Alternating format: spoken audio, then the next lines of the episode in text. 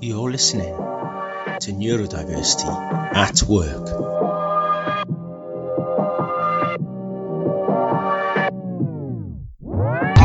Me that when people rise up against you, it's a sign of your destiny real. Fake ones been hating cause they know that one day you're making it. Jealousy's all they can feel. Plugging the phone, drifting my zone. Pain in the future when thinking alone. About when I'm grown, already blown. How'd I get blessed with this beautiful home? You were the sight, beautiful life, beautiful sex, my husband and wife, beautiful children. People who wanna come kill me because I'm expressing my rights. Feel me because I'm expressing my rights. Feel me because I'm expressing my rights.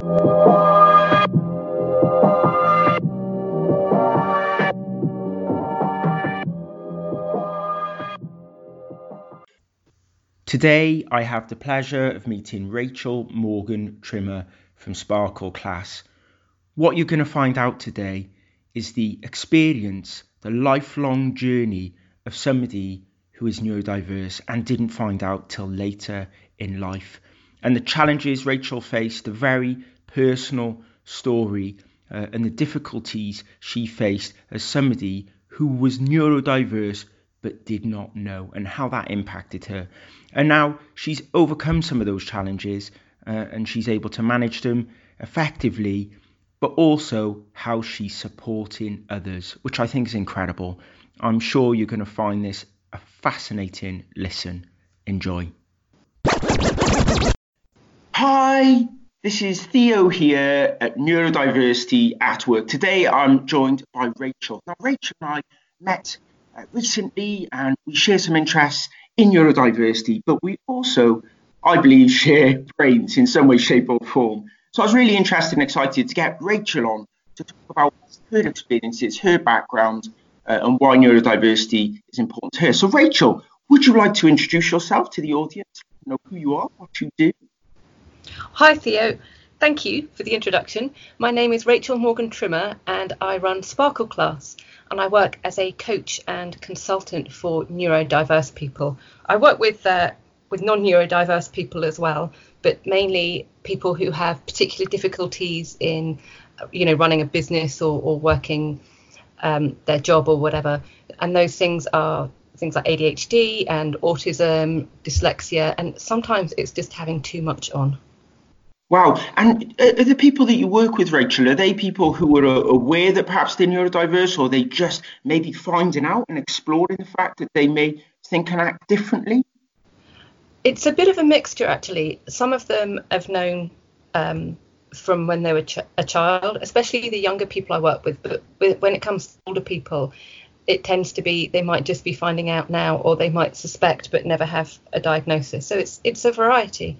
And with the normal people, I, I call them normal, non-neurodiverse people who I work with, a lot of them don't necessarily um, think in the same way as as people around them. I work, for example, with a lot of creatives who, you know, their their brains work in a different way, and there's certain things that they they find they can and can't do.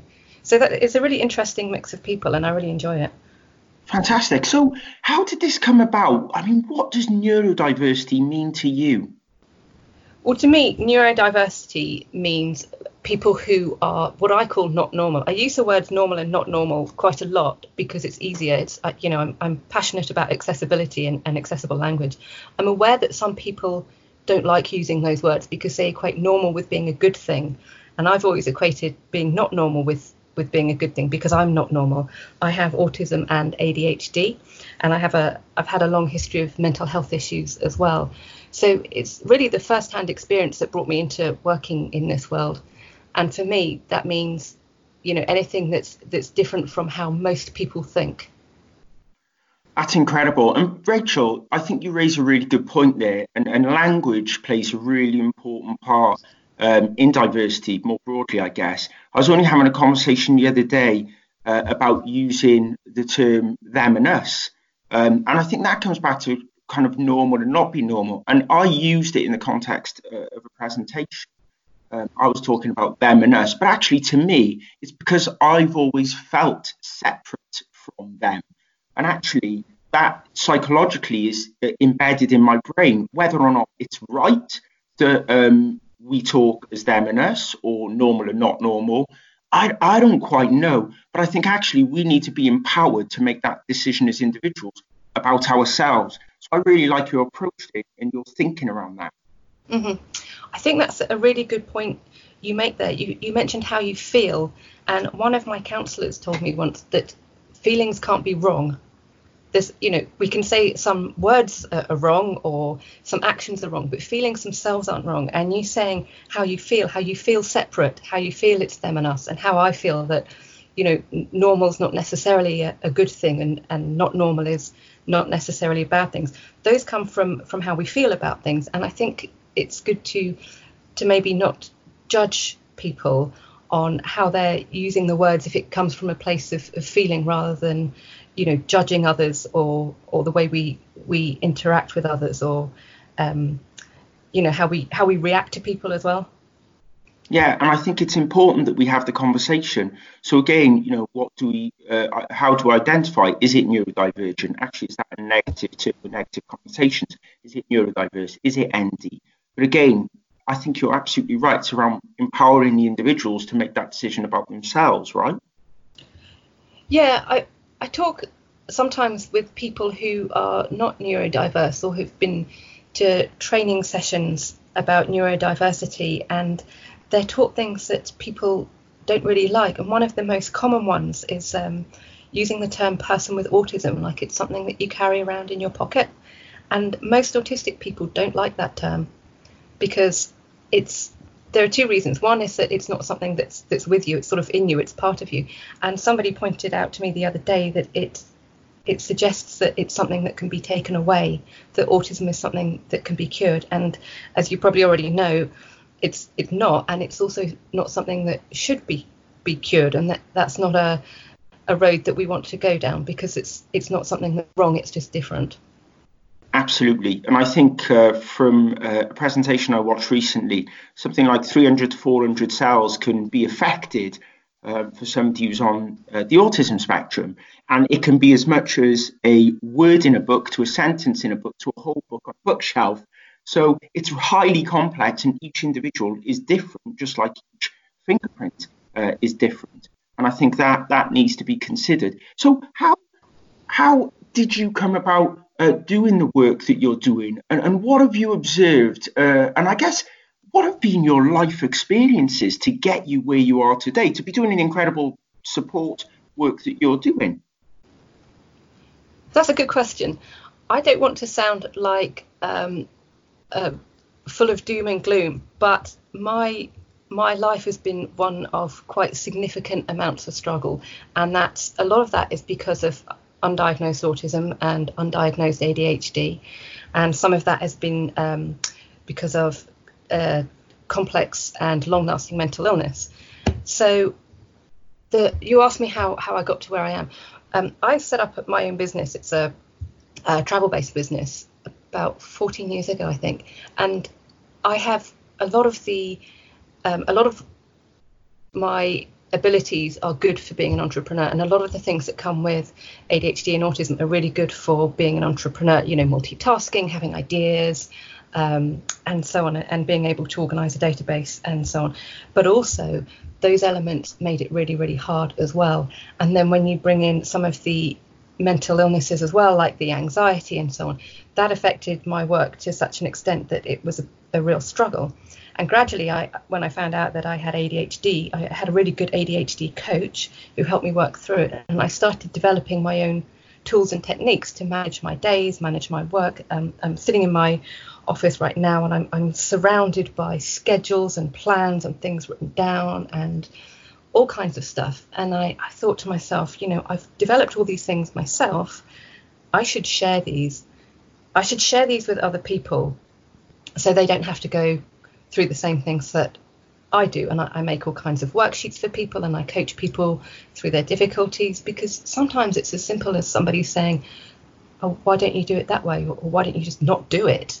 You know, every everyone else says, you know, if, if you look um, on the internet about, you know, starting your own business, it's a lot of alpha males in suits saying, do this, do that, write a business plan, get this, get that. And, and sometimes you can't do it. And sometimes you just don't need to or you don't want to and so it, it came out of a, a, place of wanting to share my my experiences and my tools, but also it's about tailoring it for you and your needs. So if you have to wear a, a clown's hat to work, for example, because of the way it makes you feel, then you know just go ahead and do it. If you can't if you're incapable of cooking dinner for whatever reason, have some cereal. It's fine. So it's just about it's it's about working, having your life and work together because all of us have a life outside work. At least I hope we do. And and a lot of the people I work with, you know, they struggle to to balance their life and work. So when they come to me for help with their work, we look at some of their aspects of their life as well, especially these days with so many people working from home, so many people have family commitments and all sorts. So yeah, that was a rather long-winded answer to your question, but I hope it answered it. Yeah, it does. So, when it, on that note, what do you find is the biggest challenge for individuals who come to you? Is it them being able to understand themselves and manage themselves within different environments, or you know, get the best out of themselves in different environments, or is it the organisations or environments that they're working in that actually is inhibiting them from being their best selves? Uh, and that is is creating anxiety, stress, and um, and challenges for them? It, it varies an awful lot because I, I work with such a wide range of people. But one of the things we start at, and one of the things they quite often don't think about, is actually what they want to be doing.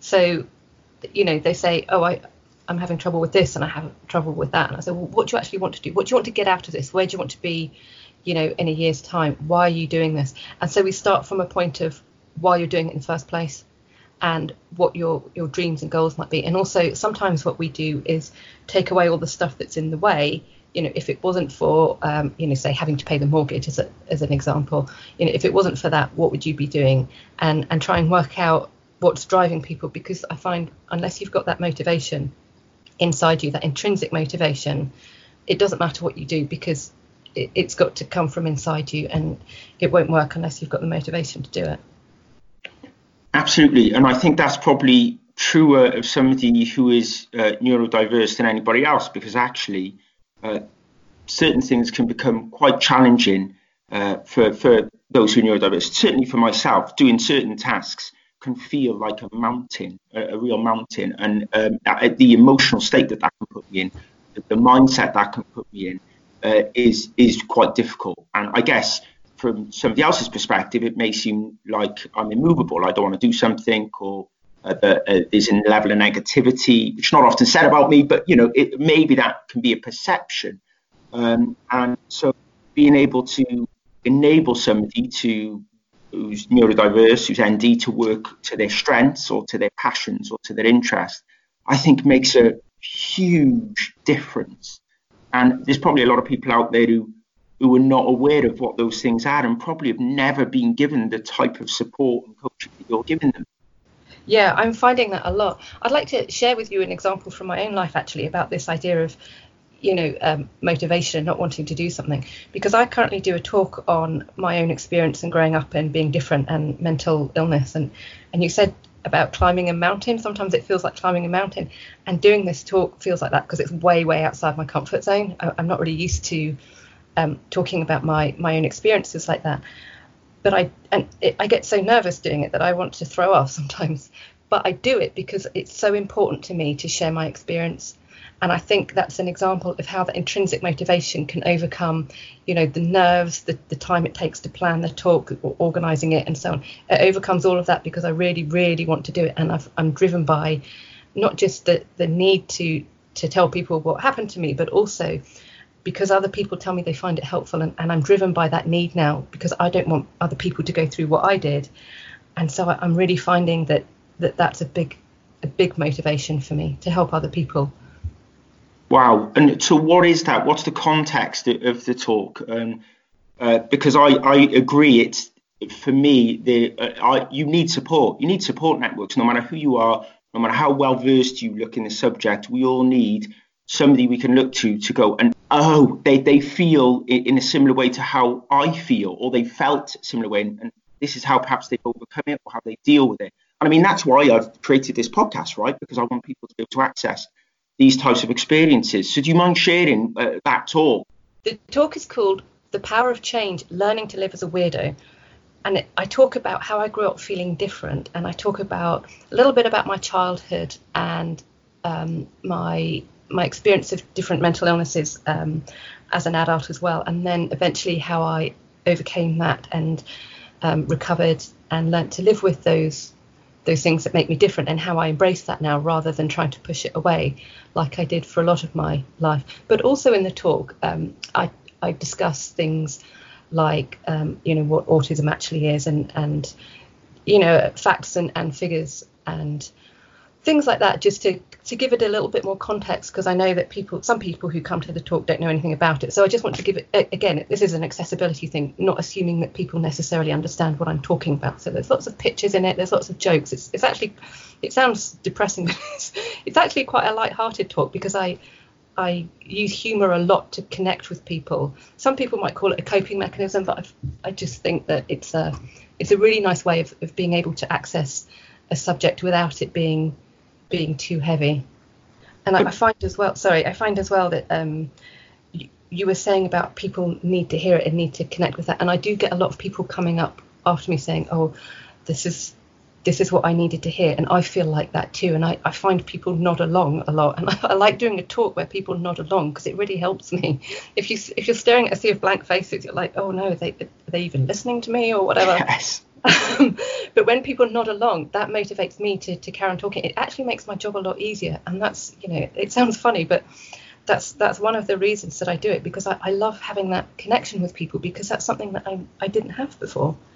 So it's it's for me as much as anyone else. I, I make it sound like I'm doing this big altruistic thing, but it's actually as much for me and and because I enjoy it and I, I, I like that connection and I find it part of my healing, I suppose, as well and this comes back to what we talked about before, um, which is around uh, the need for gaining immediate gratification. And I guess to put that into context, and you'll understand what I'm talking about here. It, um, you know, it, somebody with ADHD um, needs to see um, the, the benefit of what they're doing quite quickly. And I suppose that's a wonderful opportunity to do that because there's no more immediate response than an audience that stood in front of you as you talk to them, right? They're, they're giving you that feedback straight away. Yeah, exactly, and that that is. Um, I I hadn't actually thought of it like that, but I, I suppose you're right because that is that is a big part of of ADHD, and I hadn't thought about doing the talk in terms of instant instant gratification. But you're quite right. And, and, but it's important as well because the data gratification is not free. You have to earn you have to earn it, which which adds an extra dynamic to it, and an extra energy to it. Which for me is something around um, the my ADHD increases as I get that gratification. So I almost uh, my symptoms or the way that I'm, I almost become uh, more energetic. It's it's almost like a um, a battery that is powering itself through kind of organic energy, which is incredible. So uh, it, without, like you say, if the audience is flat, that actually inhibits the performance because you, you're not getting that gratification. Therefore, it doesn't. You, you don't get the battery power. Yeah, and I've actually noticed that when I've spoken to you when I came to see you in your office. Um, you know, it's there's a, a, great animation when we're both talking about these things that we care about, and I've noticed that talking to other people with with ADHD. I was in a pub the other night with someone with ADHD, and you know we were there till closing time, just just twittering away because it's something that's um, you know that we're passionate about. Absolutely, I, it's you you feel the energy, you feel the buzz, and I think that is. Um, it, and I actually I, I've looked back on my life and I realised there's a lot more people who had ADHD or have um, that maybe they don't know themselves. I, I, can think of friends straight to the top of my mind, and some of them I've since uh, I've since found out through, through, doing this work, and now I kind of look back and go, oh, that's what that energy was about, right? it was it was two people with ADHD, uh, extremely passionate about the conversation uh, we were having, and that energy is explosive. It is incredible. It is um, there's something amazing about it. And and uh, and uh, imagine, you know, this is the thing organisations need to realise and the individuals need to realise. Harness that power, and it is incredible. It, it's you know it's um, nuclear almost. It, so I, I think, uh, and you, this is uh, this is lovely because this is what happens. You see, you start to think on your feet, ideas start streaming out, a realization comes of, of past conversations, uh, and that's why I love that's why I love talking to you and other people who are neurodiverse because you you get these incredible moments uh, that I don't necessarily always get with other people, which is fascinating. Yeah, yeah, it's uh, I love it too. It's you know something that really drives me.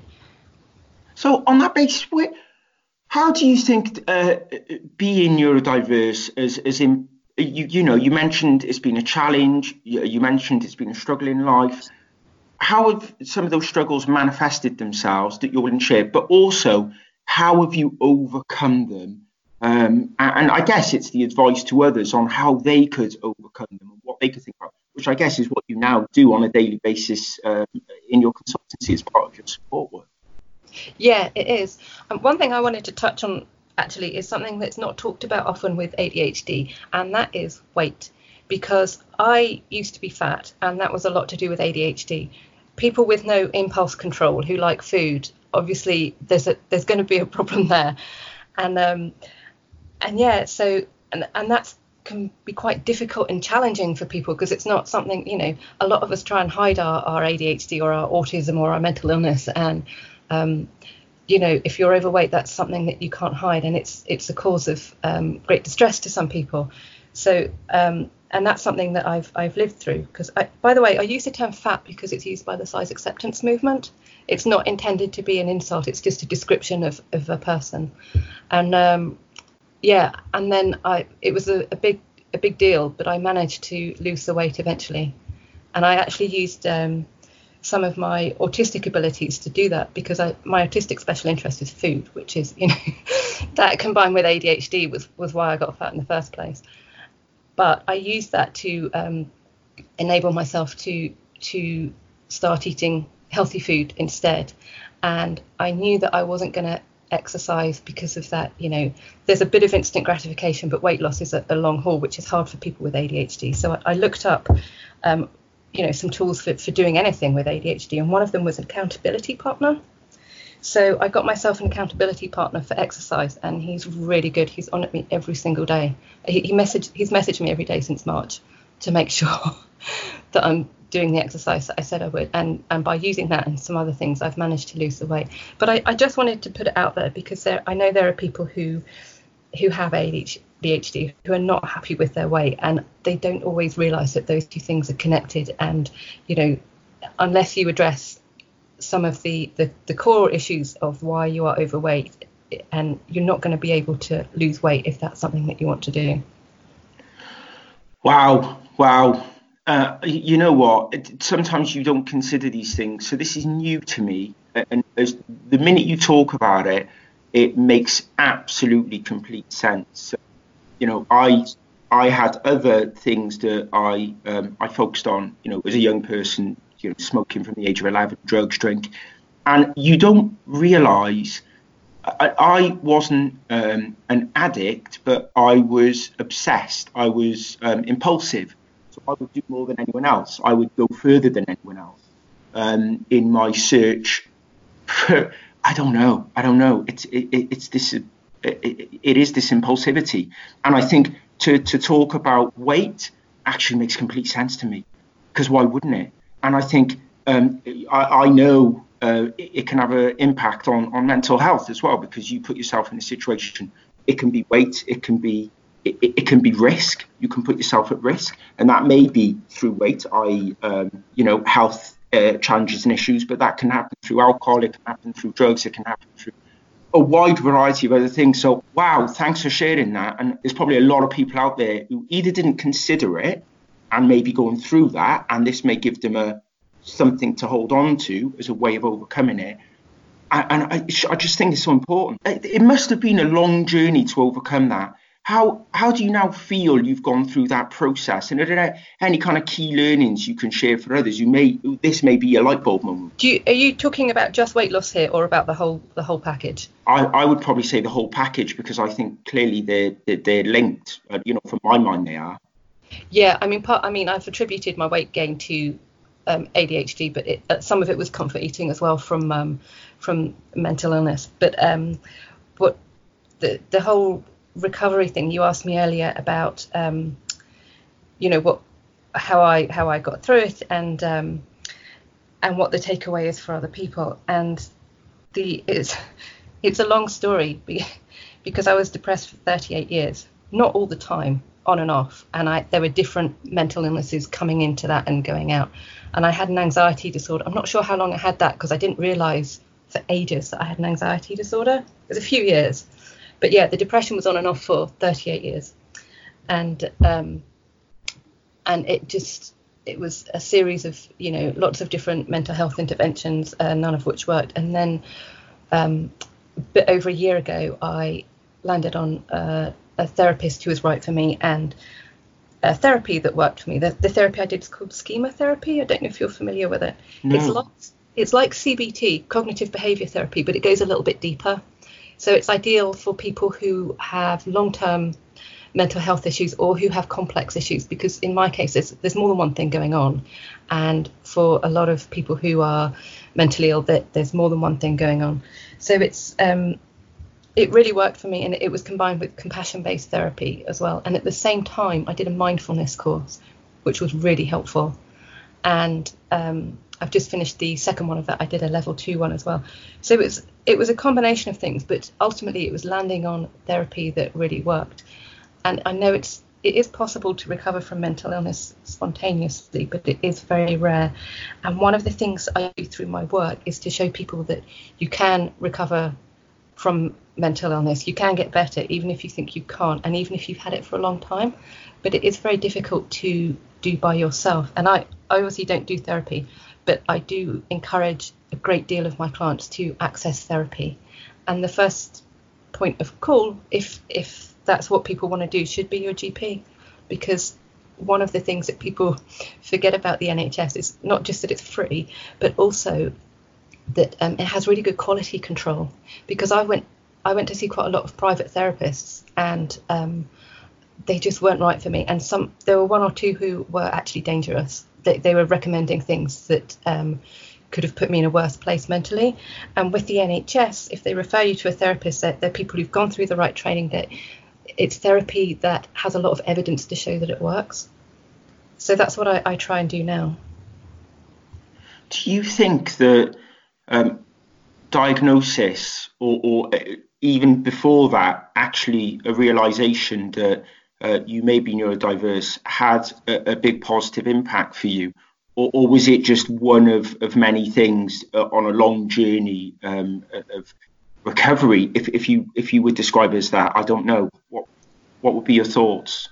Well, re- for me, the realization that I had ADHD was a big deal, and, and the autism as well, actually, because um, before that, one blames oneself. I don't know if you found this with your ADHD, but you, you blame yourself for being lazy, for being impulsive, and, and I know you had some some issues in the past with with um, you know unhealthy coping mechanisms, and you yeah. blame yourself for being um, what's the word I'm looking for?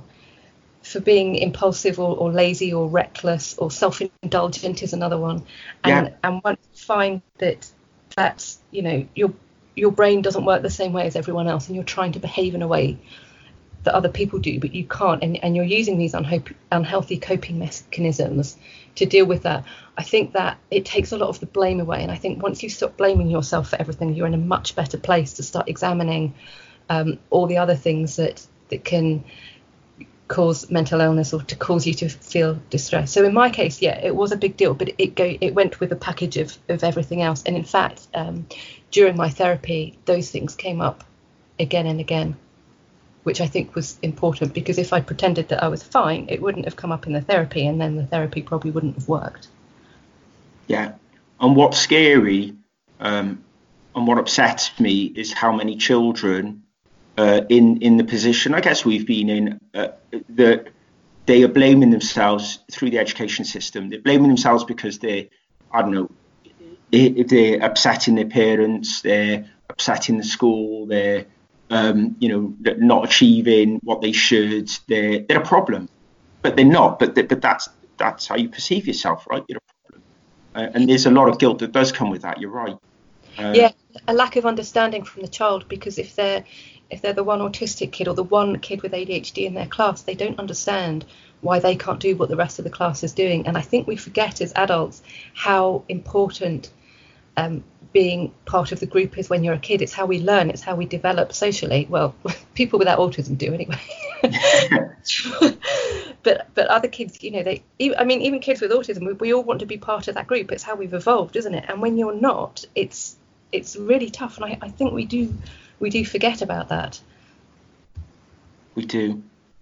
Rachel, what? I, I mean, I, I love this. I love it because um, it, it's raw, it's honest, um, it's something that resonates with me quite a lot. Uh, and you know, I'm, I'm really pleased you reached out to me um, when you did, and that we've been able to do this podcast. If people want to want to get hold of you, uh, they want to talk to you, they want to learn more about what you do, they want to see you talk. I mean, I know there's content online, but what's the best way uh, of engaging? Um, I'm on Twitter a lot as Sparkle Class. I'm on LinkedIn as well um, with my real name, Rachel Morgan Trimmer, and my website is sparkleclass.com. And you can contact me through um, through any of those things. Obviously, I've got ADHD, so I love to talk, and yes. I I love to hear from from other people as well. You know, it is it is my job, but if you know people talk to me just to connect, and that's that's also fine. I, I talk a lot just um, chatting and, and things. And, and everyone I talk to helps my own understanding. So if people reach out to, to chat to me, that's actually helping me as, as well as hopefully helping them.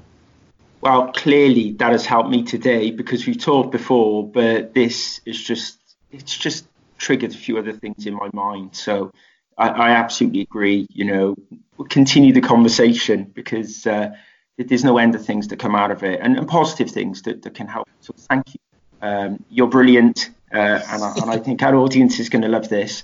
Uh, and I hope that people do reach out to you uh, and, and, get to uh, share their experiences with you and, and benefit from your knowledge and expertise as well. Great. Thank you very much, Theo. Absolute pleasure. You've been listening to Neurodiversity at Work, available on all good podcast hosts. Please do sign up now like, share, and comment. We'd love to hear from you. Thank you.